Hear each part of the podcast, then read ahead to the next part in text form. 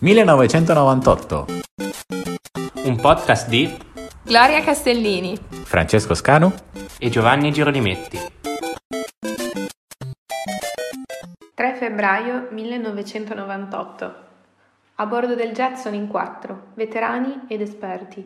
Scherzano, ridono, filmano le montagne più belle del mondo per portarsi a casa un souvenir da mostrare alle famiglie e agli amici Ogni tanto urlano Riccola, come nello spot tv delle caramelle svizzere, e vanno sempre più in basso e sempre più veloce.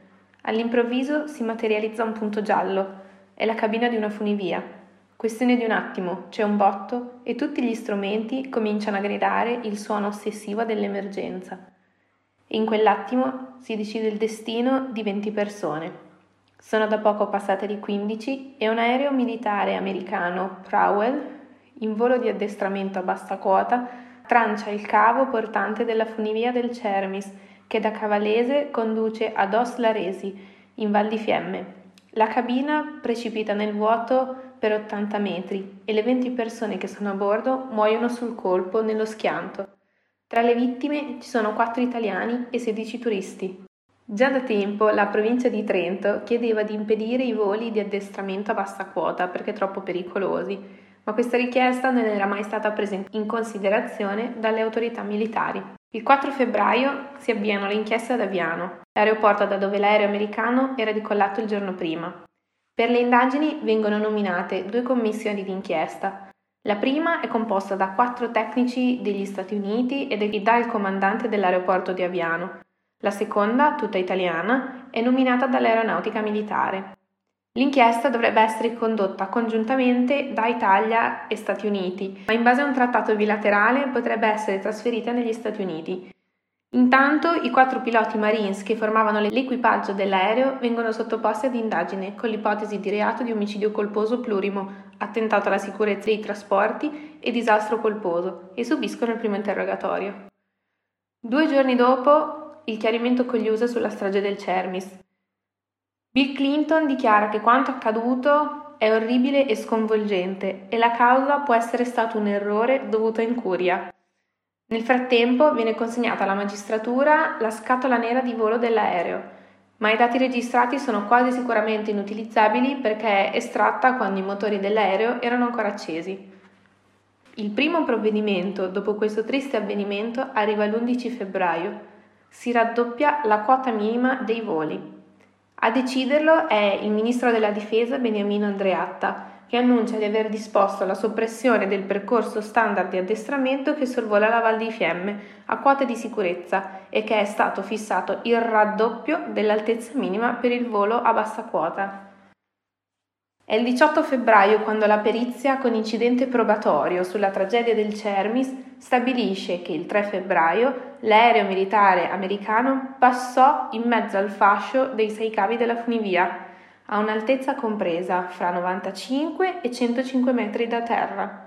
Secondo la ricostruzione, con un'ala, il jet tranciò due funi e con l'altra, che era rimasta danneggiata, ne toccò una terza, sul cavo portante della funivia furono trovate tracce di frenata della cabina per 17 metri.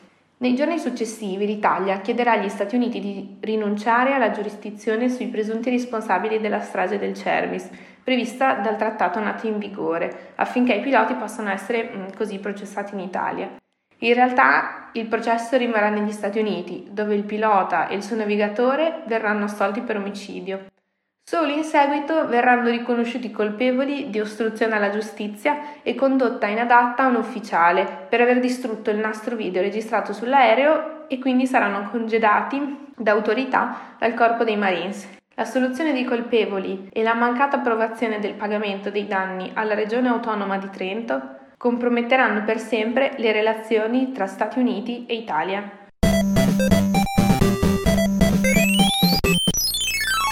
Il 5 febbraio il presidente americano Bill Clinton e il primo ministro inglese Tony Blair si dichiarano pronti ad attaccare l'Iraq di Saddam Hussein.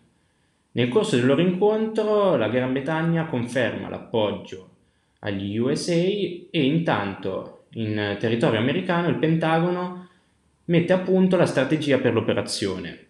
Nelle prime ore del pomeriggio la portaerei americana Independence giunge nel Golfo completando lo schieramento navale americano. E questa è una notizia che trova il suo fondamento da un'escalation di continui malumori iniziati qualche giorno prima, la cui causa è il mancato avanzamento della missione russa per convincere appunto il presidente iracheno a permettere le, le ispezioni dell'ONU in modo tale che fossero abbandonati i suoi piani di riarmo biologico e chimico.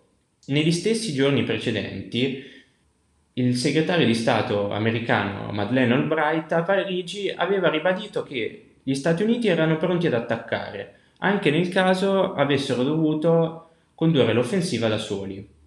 Non di meno, la Gran Bretagna ha subito confermato il suo appoggio agli Stati Uniti nel ricorrere a una rappresaglia decisa, mentre l'Europa continentale e la Russia continuavano a premere per una soluzione diplomatica. Nei giorni successivi gli Stati Uniti insistono per eh, inviare a Saddam un messaggio forte, mentre la Russia continua a replicare che è fermamente contraria a dei bombardamenti e dal canto suo l'Iraq prova a tranquillizzare Israele per impedire un attacco. Non di meno è proprio da Gerusalemme che Albright minaccia di nuovo Saddam e conferma che potrebbero essere colpiti i punti strategici. Intanto a Baghdad ci si prepara alla guerra con migliaia di uomini e donne. Tutto questo nello scetticismo di buona parte dell'Europa e del mondo arabo. A nulla servono le mediazioni internazionali per fermare l'attacco USA all'Iraq.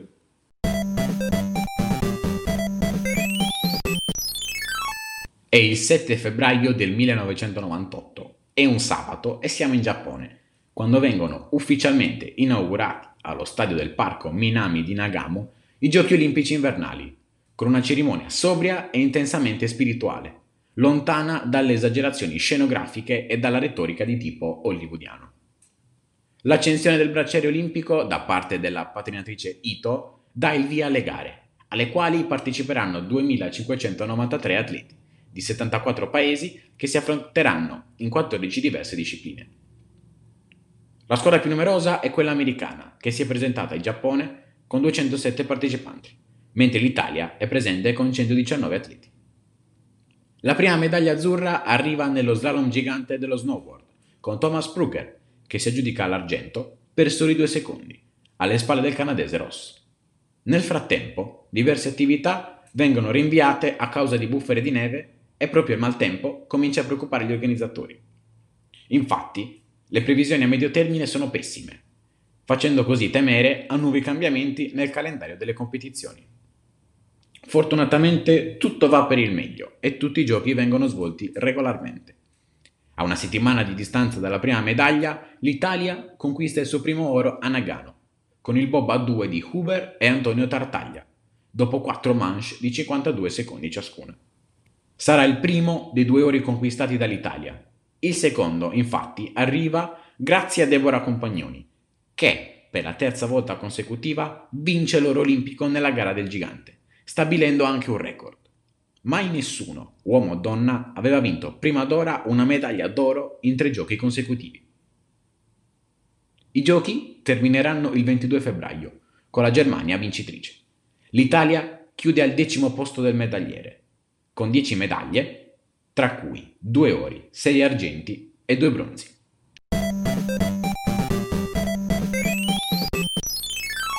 Il 12 febbraio troviamo il proseguimento di una notizia che vi avevamo dato il mese scorso. Infatti, a seguito della visita di Papa Giovanni Paolo II a Cuba, Fidel Castro comunica di aver liberato alcune decine di detenuti politici cubani. È questa quindi un'iniziativa politica che consiste in una vera e propria risposta alle richieste fortemente esplicite avanzate dal Papa durante la sua visita allo Stato cubano. Si respira ottimismo dal Vaticano, il cui portavoce si compiace per il provvedimento definito rilevante che rappresenta una concreta prospettiva di speranza. I detenuti liberati i cui nomi erano stati segnalati al Vaticano dai familiari e dalle organizzazioni internazionali, comparivano quindi in una lista consegnata alle autorità cubane il 22 gennaio scorso, proprio durante la visita del Papa. È poi da sottolineare che, oltre alla liberazione di questi detenuti, il governo cubano ha anche deciso di concedere l'indulto a un numero importante di detenuti per diversi motivi. Non solo in Vaticano, anche a Lavana la notizia viene accolta con gioia, tant'è che gli stessi dissidenti interni rimangono stupefatti di fronte a una notizia talmente clamorosa. Il presidente della Commissione cubana per i diritti umani e la riconciliazione nazionale, Elisardo Sanchez, dichiara di attendere i dettagli e di credere che questa iniziativa politica sia un segnale estremamente incoraggiante da parte delle autorità.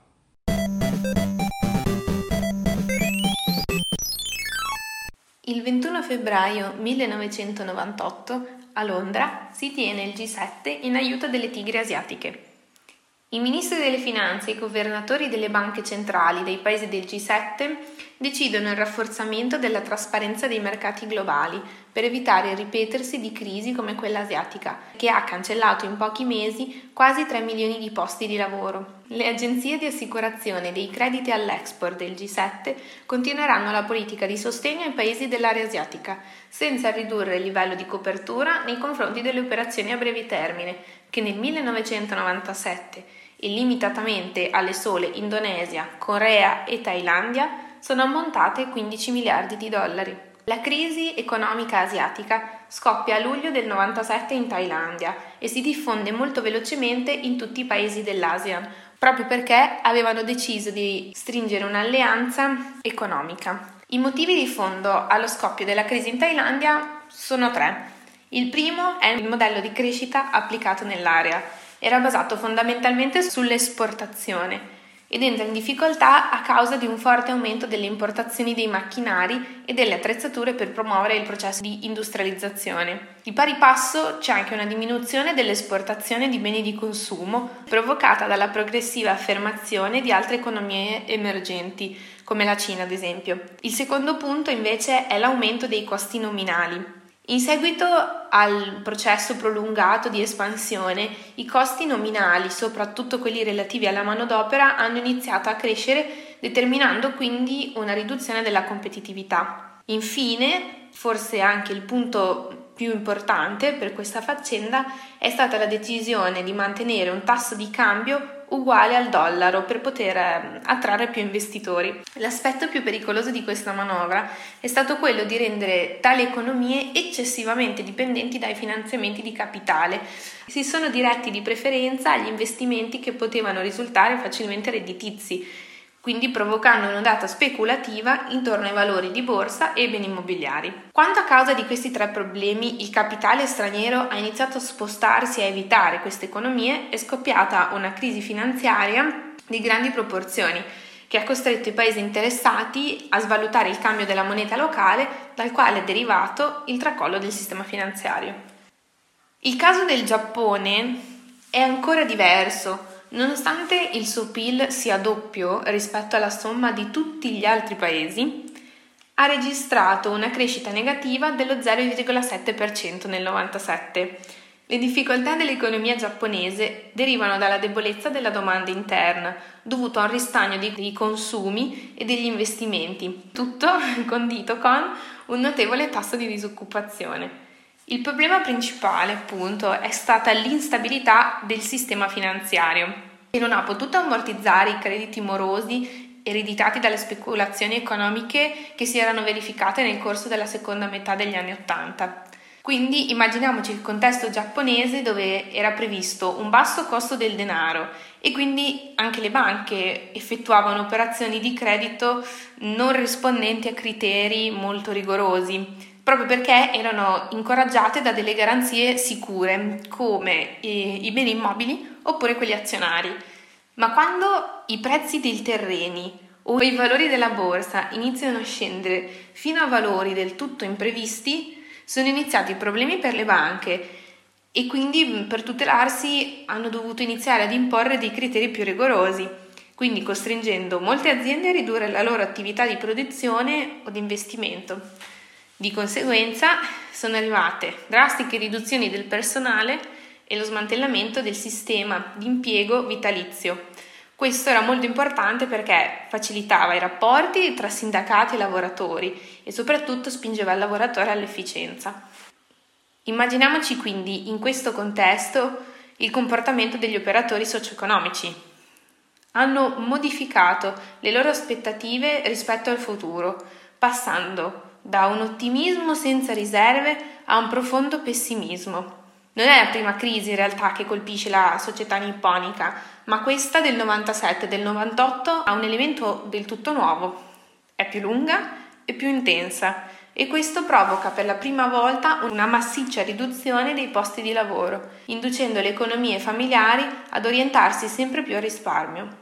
Concludendo, si può dire che le ripercussioni della crisi asiatica sull'economia globale sono state più psicologiche che reali. Se le aspettative degli operatori economici si sono ridimensionate, l'economia reale ne è stata colpita molto meno di quello che sembra. Tuttavia, la crisi ha messo in luce la nuova realtà del mercato globale, dove i flussi di capitali non hanno più frontiere e nessun mercato finanziario esente dalla forte volatilità che essi provocano. Il 22 febbraio, nel corso di un'intervista al Corriere della Sera, il pubblico ministero Gerardo Colombo afferma che in Italia c'è la società del ricatto, costruita sugli accordi sottobanco e su patti occulti negli ultimi vent'anni. Anche la bicamerale è frutto di tali compromessi. I presidenti dei due rami del Parlamento censurano Colombo, accusato di presentare argomenti devastanti e di delegittimare le Camere. Durissime le reazioni di segno negativo da parte di tutte le forze politiche, che parlano di attacchi infondati, di tragica caricatura dell'Italia e perfino di estremi per una denuncia per calunnia. Per Borrilli si tratta invece di un contributo al dibattito sulle riforme, mentre per Elena Paciotti Colombo ha parlato solo a titolo personale. Il giorno successivo, il PM di Milano Colombo incorre nell'azione disciplinare avviata dal ministro della giustizia Flick per le dichiarazioni rilasciate al Corriere, ritenute diffamanti per gli organi istituzionali e insinuanti, rispetto al contenuto di indagini che lo stesso magistrato ha in corso. Colombo afferma di non aver avuto l'intenzione né di offendere né di accusare nessuno, di un possibile oggetto o soggetto di ricatto, ma conferma la convinzione che la mancanza della sospetta degli illeciti ha portato a un sistema di ricatti che vanno anche sopra le teste di una serie di persone. Il magistrato Ilda Boccassini solidarizza con Colombo, mentre per Borrelli finalmente si affronterà la questione della libertà di pensiero dei magistrati. Il deferimento del magistrato Gerardo Colombo al CSM, con la proposta di trasferimento dal pool di Milano, per incompatibilità ambientale o funzionale, continua a suscitare polemiche. Mentre i consiglieri di sinistra nel Consiglio Superiore della Magistratura si dicono contrari, quelli del Polo minacciano perfino la denuncia per vilipendio delle istituzioni e della nazione. Intanto il vicepresidente del Consiglio Walter Beltroni difende alla Camera l'azione disciplinare del ministro Flick, ma invita al rispetto della persona e delle opinioni.